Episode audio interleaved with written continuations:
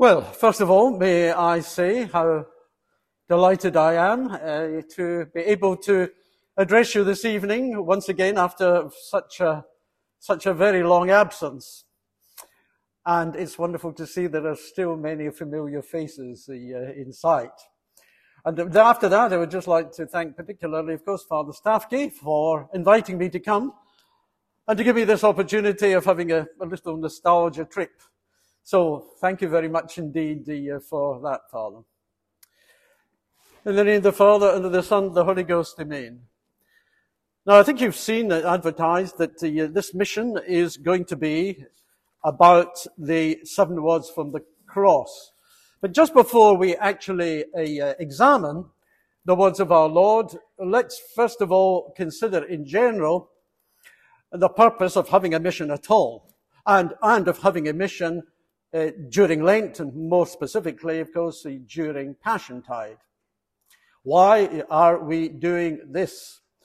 So I think that, it only makes rational sense if we go right back to the very beginning. The beginning of history, in fact. In the very, in the very beginning, God made man. Most specifically, he made man, male and female. Imagine, just a, just a few years ago, that was non-controversial. Now that's become controversial. Isn't the world going crazy? God made man, and he made man for a purpose. And he made man to know, love, and to serve him. And St. Augustine, of course, famously says that thou hast made us, O Lord, for thyself, and our hearts cannot rest until they rest in thee. So from the beginning until now, that's really all that we've got to know and to live by. And had our first parents not gone astray, we would have a, a, life of eternal bliss and felicity over and beyond what they enjoyed, because God, remember that although God made them to live in a perfect world, in a paradise on earth, He actually made them for something higher, for a higher, a greater union with Him, on condition that they lived life in accordance with his holy will. And sadly, of course, they failed and they committed sin. And sin has disrupted everything ever since. Now, what is sin? Sin is, of course, I think the, I think the, the, the, normal catechism answer is sin is a, a transgression of the law of God which of course is absolutely correct. But it's actually, it doesn't really tell you much apart from the fact that it's disobedience. But in what way is that disobedience expressed? Well, somebody or other, I think, I think one of the scholastics in the Middle Ages came up with a, another definition of sin, which I think is actually more helpful. But it says that it's a, um, in, in, Latin, it sounds very grand. Don't you Everything sounds grand in Latin, isn't it? It's aversio a Deo et conversio ad creaturas. It's the turning away from God to his creatures. Just like, for example, Adam and Eve preferred, or we take as preferring the symbol of the apple. I mean, it's not a sin to eat an apple, obviously. The sin was to prefer their own will as expressed by choosing that particular creature. And it's a, such a tragedy because it was the only thing that God, God told them not to do. They could do whatever they liked. God said, it's all yours, the whole thing, it's yours, do what you like. Only just don't do this one thing. But that was too much for them. They wanted to enjoy paradise on earth on their terms. Now, that is the actual point of the thing. We are all now fallen. God has restored us. He has died for us. He has restored our union of friendship with Him, but He still decided to leave us in this vale of tears with the perpetual test, just like they had a test, the same test, only sadly the creatures now extend to a much wider selection than, they, than theirs of what are we going to choose? Are we going to choose the will of God or ourselves expressed in our preferring the creatures that he has made, and not only the creatures he's made outside of us, are we going to actually prefer our favorite creature, which is ourselves? Isn't it? It's ourselves. God wills, He's made us for Himself, but we want to live for ourselves. Now, this has been constantly constant throughout the whole of history. It's, and it's really, really, really accentuated today in the cult of self, the worship of self, the worship of one's identity. There was a little ditty that I picked up from somewhere, I can't remember where now. It said, I lived for myself. I thought for myself. Myself and self alone. Just as if Jesus had never lived and as if he had never died. That's what the world wants to do. Now, please God, thank God, he has removed us from this wicked world, but we are nevertheless surrounded by all sorts of temptation, by being drawn constantly to creatures. And if we don't actually sin,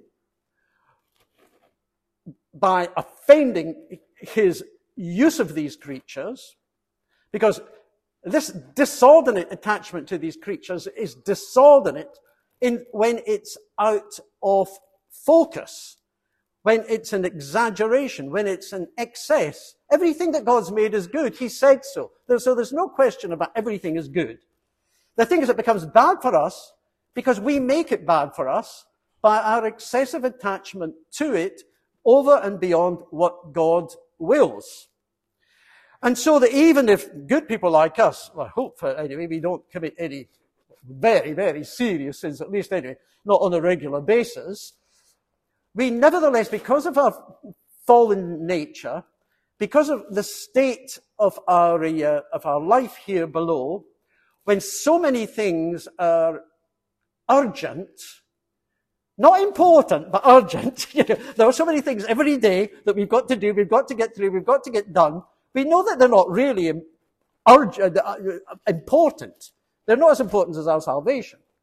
But they're urgent, so we've got to do them, and we become out of focus. We, we become too, uh, too absorbed in things which are secondary in our life.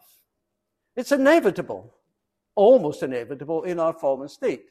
Which is why we've got to have a Lent. We've got to have a Lent uh, to re- every year, and every year, because once is not enough, every year we've got to refocus on what it's all about. So that's exactly what we are trying to do now this evening. We're trying to refocus on what it's really all about. It's that union with God, that turning away from creatures, turning away from creatures insofar as they draw us away from God's will and plan for us. Not even, they need not even be particularly sinful. I think it's highly significant that at the beginning of Lent, on the first Sunday of Lent, the, the church chooses for the gospel the temptation in the desert, where uh, we see that our Lord's tempted by the devil. And what's he tempted to do? He's tempted by all the things that we are tempted. He's tempted but to, to turn stones into bread.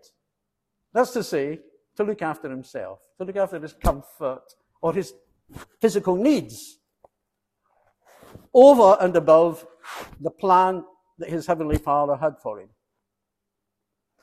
For his self glory by throwing himself off of the pinnacle of the temple or being able to have power and influence by being offered the kingdoms of the world.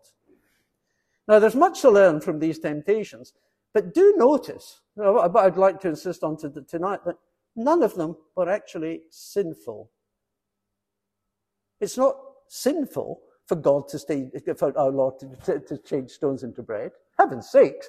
I mean, God sent bread, bread from heaven in the, uh, uh, by Moses in the desert. Our Lord multiplied bread and fed 5,000, 4,000 It wasn't sinful. It was, Satan's is very subtle. It wasn't actually sinful, but it was get this job of being the Messiah done without too much discomfort, really. don't, don't go in for all this penance and stuff because you, can, you don't have to do that. Why bother? I mean, you, you, you, can, you can do this. It's the same with us. Now, of course, our Lord, our Lord being tempted to throw himself off the temple is another category of sin for us. If, I mean, that would be a sin if Satan tempted us to do that, but it's not, it's not a sin for God to do that. God's not, he's not bound by the laws of gravity. And the, uh, you know, uh, God appears in all, uh, or his angels appear in all sorts of extraordinary circumstances. You know, they defy gravity, they float around, and they, our Lord himself went, went through doors and walls after Easter. There's nothing sinful about that. But it would have been sinful for him. It's a sort of court popularity. Get people on your side, not because of your hard teachings and all that. People don't want that kind of thing. People want entertainment, really. Yeah. That's why that's what the church has been like now for the last 50 years. You can't expect people to come to a church just to say their prayers and adore God. Oh, yawn, yawn, yawn. You've got to make it entertaining for them. And if you want to have an influence, you've got to be like a superstar. I mean, that's what's happened to the church. It's what's happened to the papacy. That temptation, and it's a, it's a deadly temptation, uh, and it continues now right, right, right, right to this day. And then, of course, obviously, to be rich, wealthy, powerful, it's not a sin. Many of the saints have been rich, wealthy, and powerful and glorious. The friends of God, King David, Solomon, well, they were, well, Solomon was a friend of God. I mean, God made him rich and mighty and powerful likewise. So it's not so much the thing in themselves, it's what we do with it. And therefore, every Lent, I think we've got to, we've got to refocus on that because uh, time's running out. For most of us, it's a, it's a work of a, it's a work of a lifetime. It's a work of a lifetime to conform our will, our mind, and our heart to Almighty God to f- deny ourselves, to take up our cross and follow our Lord. Our Lord says if we cannot be his disciple unless we deny ourselves, take up our cross and follow him. Now, what does that mean? That, um, oh, clearly, it doesn't mean to say that we are, we risk a, uh, being actually physically nailed to a cross. It's pretty obvious now, in a way that it wasn't even the last time that I saw you, it's pretty obvious now that persecution is coming for us. Real persecution. It's unavoidable, the way things, the way things are going now. But I doubt very much if they're actually going to introduce actual physical crucifixion. I don't think that's likely to happen to us.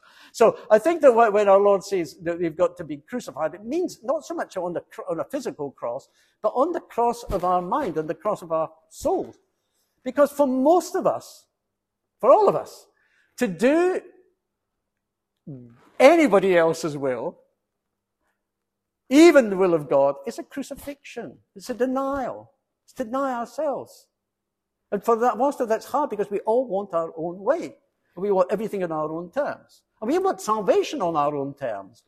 I mean, what's the whole modernist crisis? Why, why did modernism become so popular? Are you going to tell me that people were really interested in theological questions that they were interested in different interpretations of, I don't know, religious freedom or ecumenism and all that kind of thing. I don't think anybody was really interested in that. It was all easier. It was all much, much, much easier. It was less difficult. To such a degree that even sin now is fine. You know, the, the, the, the Pope said you know, people don't even have to turn away from their sinfulness. You shouldn't even tell them they're committing sin. Just accompany them on their journey. Well, what journey are they on? If they are sinners, they can only be going to hell. The last place you want to accompany them on their journey is to hell. I mean, this is child's stuff. And, and you've got the vicar of Christ speaking in these insane, mad terms. It's complete lunacy. And these are the days in which we are living. And of course, inevitably, oh, I mean, it rubs off on us without us realizing it. Uh, we become inured to all sorts of all things, things that should have been unspeakable, uh, unthinkable a very short time ago. Now, well, no, that's how it is. We just kind of shrug our shoulders and sigh and what can you say? Or what can you do? You can't do that. But at the same time, it all becomes, you know, we get gradually. So we, we've got to really renew uh, our fervor and renew uh, our devotion, which is, which is all what, what it's about. Because if we're not careful, and I say this with fear and trembling because I'm, I'm an old man myself now without beyond that. Time is definitely running out. It's running out fast. Here's another, here's another little poem uh, which, which, which, which I think is charming, uh, which um, you may have heard or not. And, it, and it, it, sums it up. I think these little, these little anecdotes, these little, uh, these, little things kind of focus on the man, express our, our experience. How does it go? It goes, when as a child I laughed and wept, time crept. Then as a youth, I grew more bold. Time strode. When I became a full grown man, time ran. as daily, as older, I daily grew, time flew. Soon I will find in passing on time gone. O God, wilt thou have saved me then? Amen. That's the question. Oh God, will thou have saved me then? Hopefully, yes. Amen. So I think that during, during, during these days, this is what this is what we've got to strive to to do, not to be uh, arrested uh, by by things which appeal to uh, the the secondary things of our life, but refocus that on that which is absolutely uh, and truly and truly essential. So we are meant to be following our Lord on the way of the cross. This is Passion Tide. We're reaching the end of Lent. And uh, we wish to consider the sufferings of our Lord uh, during his sacred passion.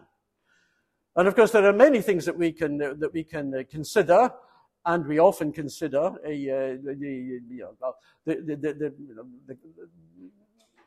the various and appalling sufferings which he underwent the various physical sufferings which he underwent. But oftentimes we uh, don't focus so much on the interior sufferings which he underwent on the cross. What was going on uh, in his mind? What was going on in his soul? Well, he's given us, he's given us an insight into that by the seven words which he spoke from the cross. These, uh, these, these words, which are, of course, are sentences, in fact, reveal his innermost state of soul at the time of his crucifixion, therefore, at the time of his death.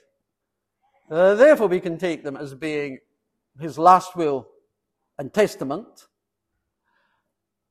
And they reveal to us how we should be, and particularly how we should be when we've reached, hopefully reached, the end of our course in union with Him. So, just before we actually consider these things individually, let's just remind ourselves of the context in which they were, in which they were spoken. So, when they came to the place they crucified him there. And the robbers, one on the right hand and the other on the left, and Jesus in the midst. And the scripture was fulfilled which saith, With the wicked, he was reputed. And Jesus said, Father, forgive them, for they know not what they do. The first word. Father, forgive them, for they know not what they do.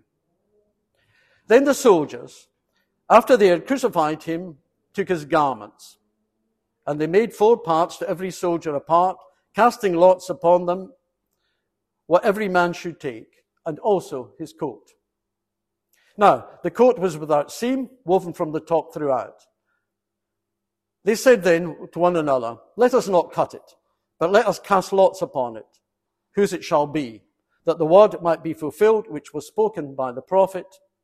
They have parted my garments amongst them, and upon my vesture they have cast lots.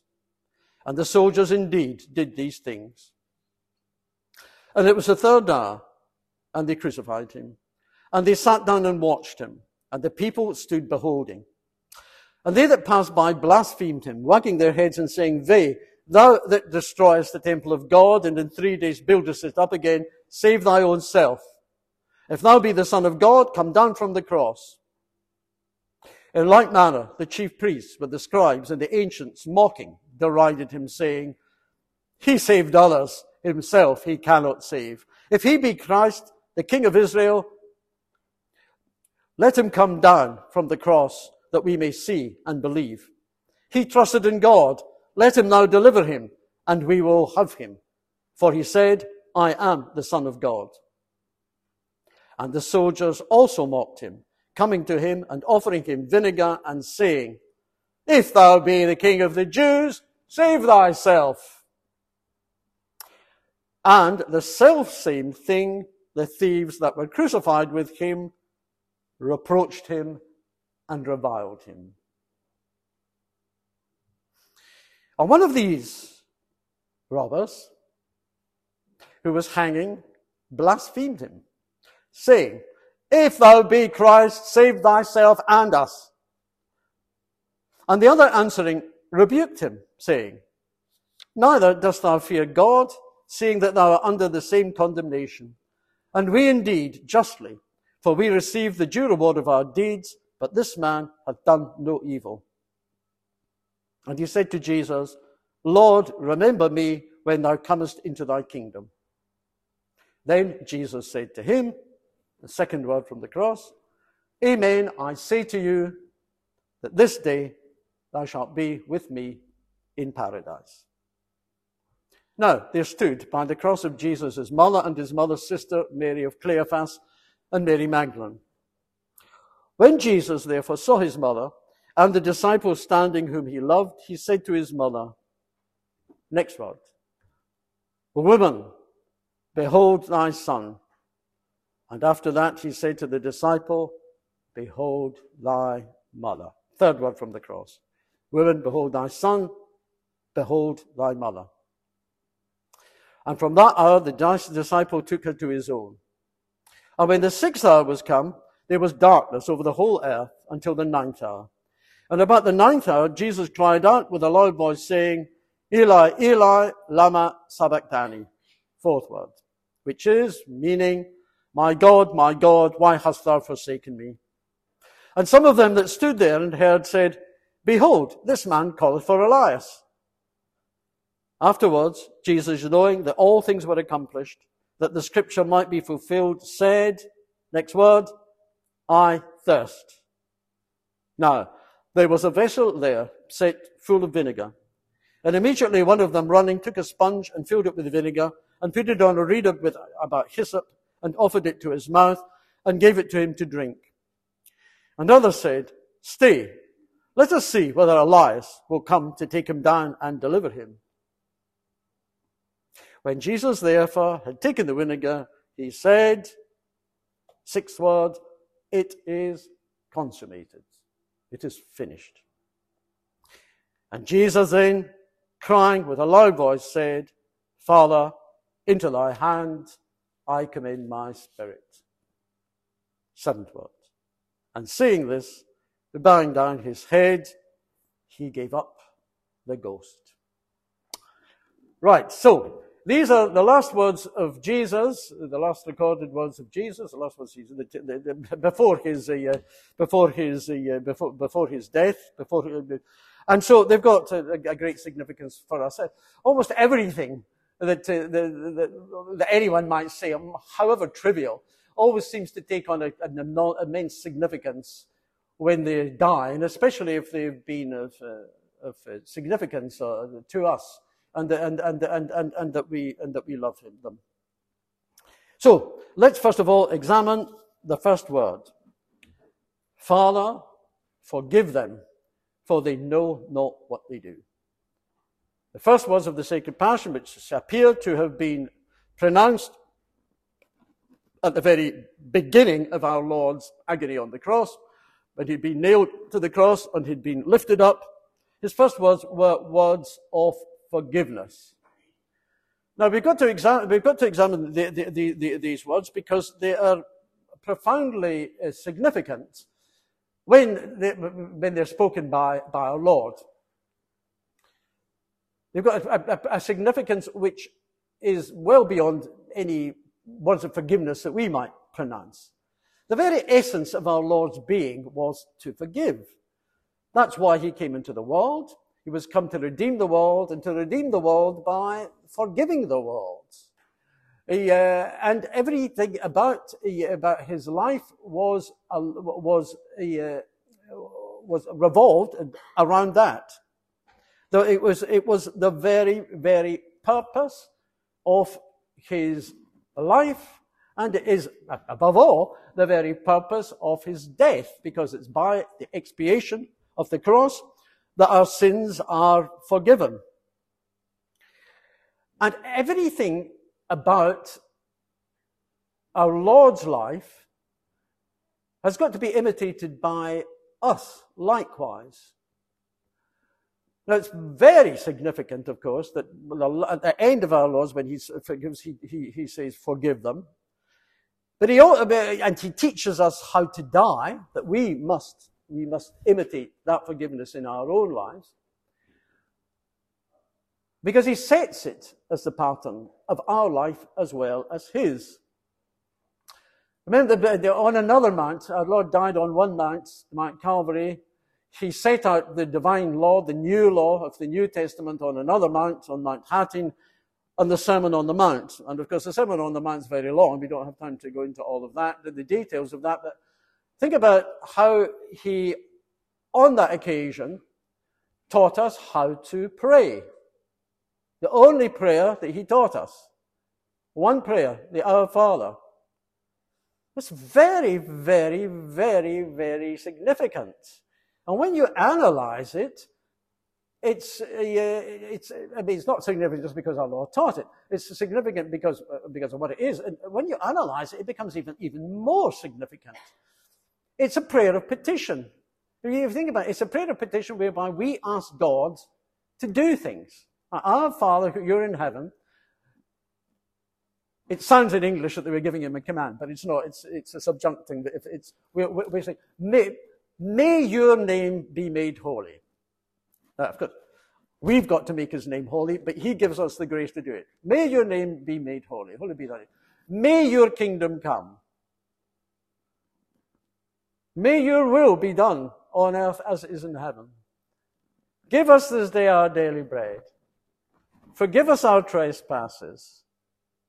Lead us not into temptation. Deliver us from evil. We ask God to take all the action except, except, forgive us our trespasses. We add to it, as we forgive them that trespass against us. Have you ever thought of that? It's really strange.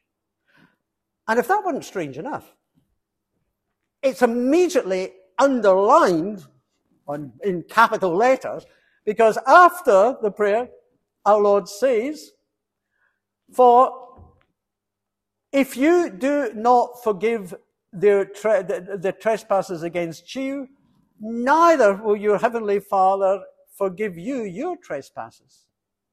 But if you do forgive their trespasses, your heavenly Father will forgive you. Wow, wow, that's really.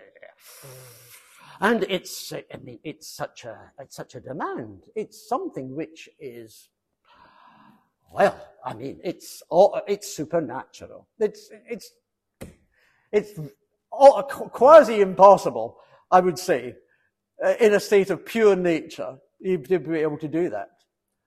Uh, but God, but that seems to be the main response that God requires from us. He has forgiven us when we didn't deserve it. and so we have got to forgive all with all injury or sometimes all perceived injury against us. I mean, he insists on, he, he, he insists on this also on the same Sermon on the Mount. He said, You've heard what is said of old in the Old Testament. Thou shalt love thy friend and hate thy enemy. Makes sense. but I say to you, love your enemies. Uh oh, wait a minute.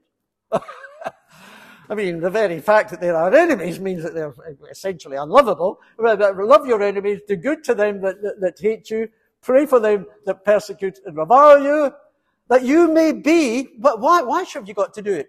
That you may be the children of your Father, like God, who maketh his sun to shine upon the good and the bad and, the, and his rain to fall on the just and on the unjust.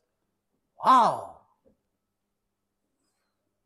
This, this notion of forgiveness is not what we normally think as being God's essential attribute, but it is.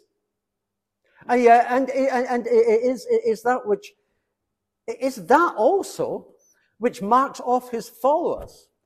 I would say it's also that which marks off Christianity as being unique amongst all the other religions of the world. I don't believe that any other preaches, at least to the same degree, this total self-sacrificing forgiveness. It's truly, truly supernatural. And I mean, time and time again, our Lord insists on it, even when people don't actually ask for it. Remember the paralytic who was lowered through the roof because he wanted, he wanted to be cured of his paralysis. And our Lord, our Lord says, never mind about your paralysis. I, I, your sins are forgiven. Oh, is that all? he wanted to get up and walk. you see, because like us, he wanted the secondary goods. But again, uh, uh, and, and of course he, was cured. He was he was he, was cured of his illness as well. I mean, the, the, the forgiving the, the, the of the the adulterous the adulterous woman after the resurrection. What this is this is this is amongst the last words our Lord said before he died. What were the, the first words that he said after the resurrection? What did he say? Well, amongst the first, not exactly the first, when he, when he appeared, when he appeared in the cenacle, when he appeared in the upper room on, on Easter night, he said, peace be with you.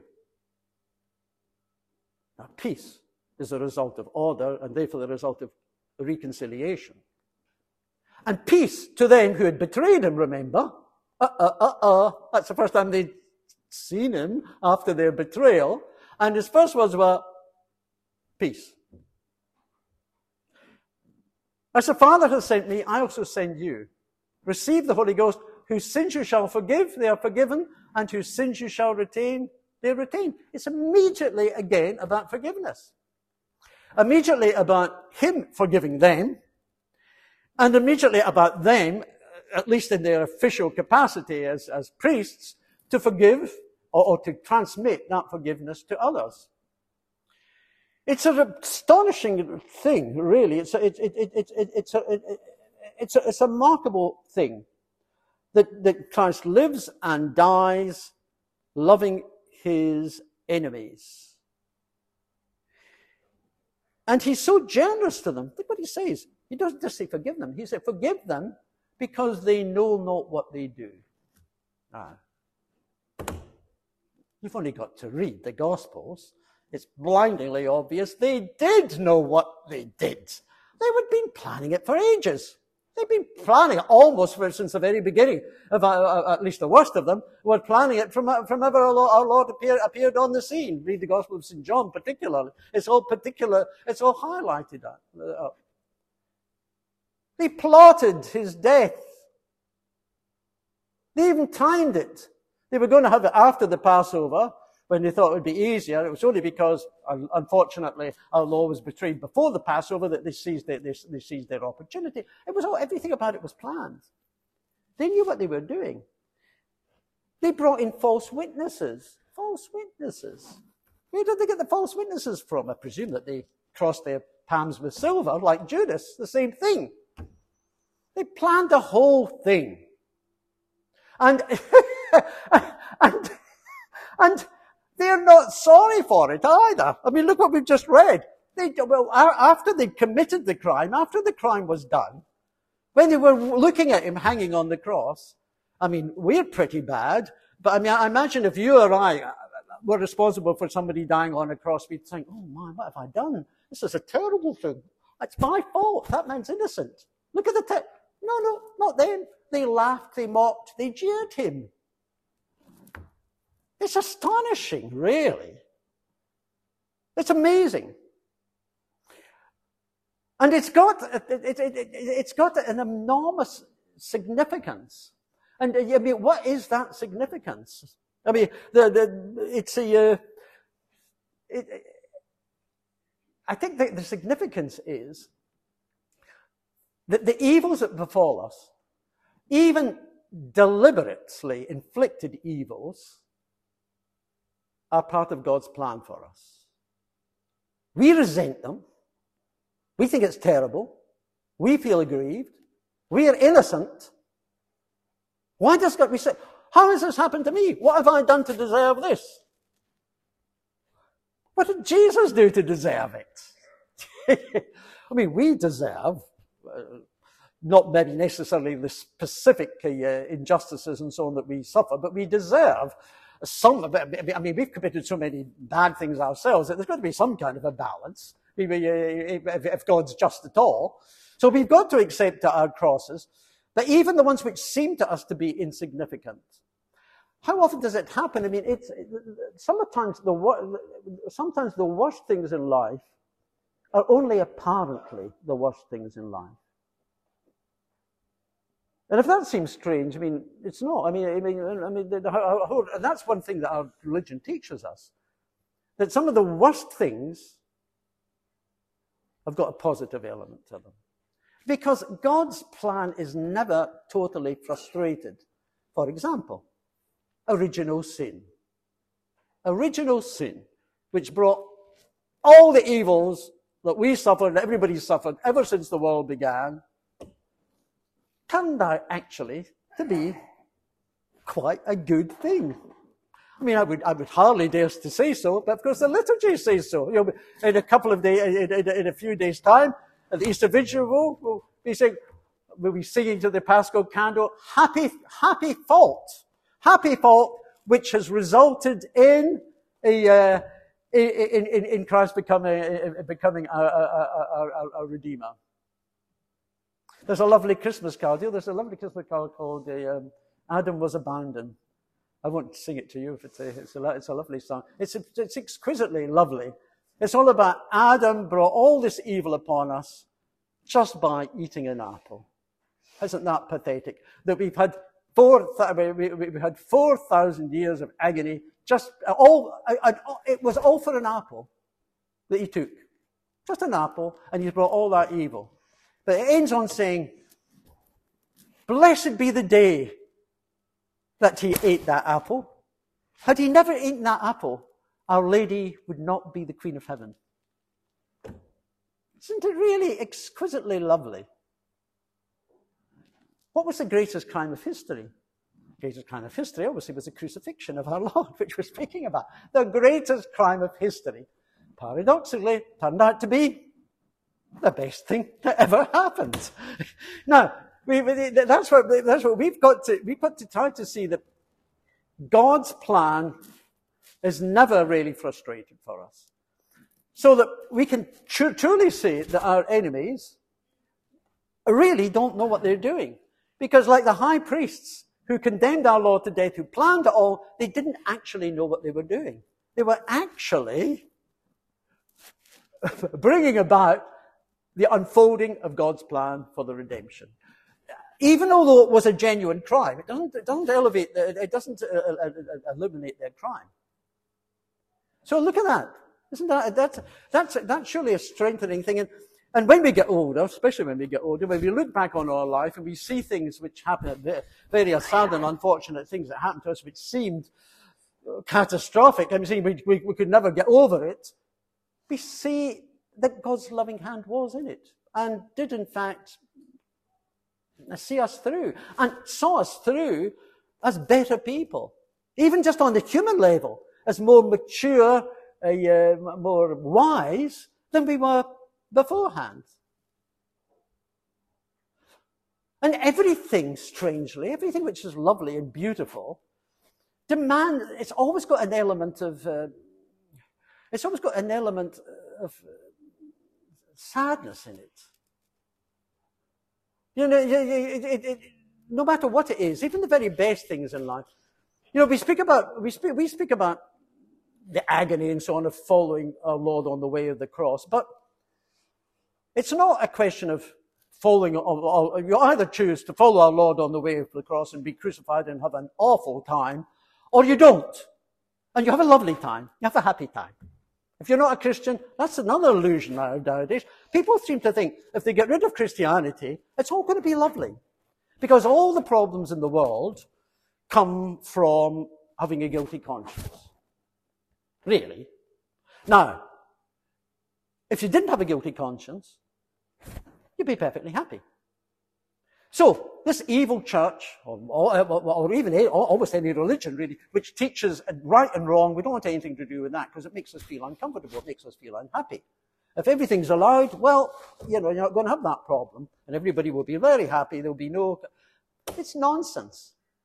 They, they, they, everything in life has got a negative side. Um, somebody said, I think it's a paraphrase of the book of Job, that man is born to suffer as birds are made to fly. It's inevitable. I mean, everything. I mean, look at the king. I mean, uh, uh, even Satan's temptations, they're interesting too, because he tempts us to things which actually can cause us anxiety. Turning stones into bread, our well-being, our health. How many people are hypochondriacs? They're constantly thinking about their health. We're afraid that we're going to lose our health. We, even if how healthy we are, but apart from anything else, we're, all going, we're going to get old and frail, whether we like it or not, no matter how much exercise or dieting or good food that we eat. I mean, it's always going to, it can't, it can't last. It's impossible.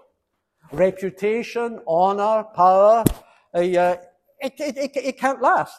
It, if we live long enough, it, it fades, it fades away. I mean, it's just it's just inevitable. We, we become forgotten. Even the most famous people become forgotten in their own sphere. I don't know, like actors, actresses, they become too old, too ugly, something, something like that. Footballers, all the kind of people that people worship.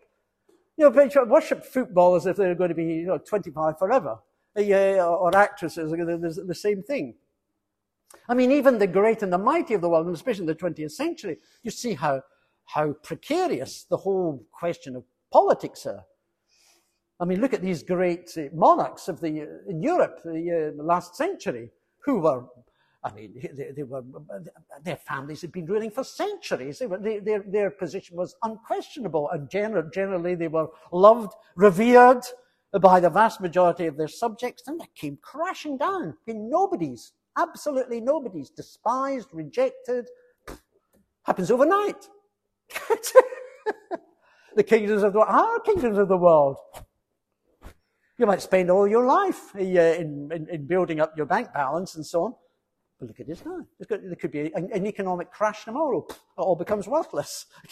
and all these things, they've, they've all got an element of anxiety in them. Even the most, I mean, and even if nothing happens, they're all going to pass away. So, and then what? You know, even the loveliest, even the loveliest things in life, which is surely the love that we have for each other. Uh, the love that we have for our friends, and of course, above all, the love that we have for our spouse. There's nothing more beautiful, more elevating than uh, falling in love and uh, you know, walking down the aisle. Every, and, and it makes the whole world happy. Everybody's not, every happy to see a, a lovely, you know, a, a wedding. It kind of perks you up and it gives you confidence in human nature that people are going to commit themselves to that. But when they get to the altar, what do they say? It's singularly unromantic. I mean, it's devastatingly depressing. They say, I take you to be my wedded wife for better or worse. Worse. Imagine even mentioning the word worse. Richer or poorer, sickness and in health. I give you a blank check to do what you like till death do us part.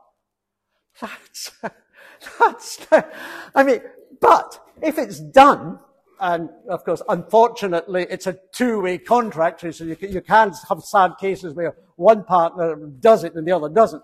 But if they, if they both do it, it's, it's one of the best, but it always, it's always going to have, it cannot fail to have elements of negativity. It assumes that there are going to be elements of negativity, otherwise you wouldn't have to make any reference to, to worse or better or richer or poorer. It's taken for granted. Nothing, even the best, even the most sublime things are thus.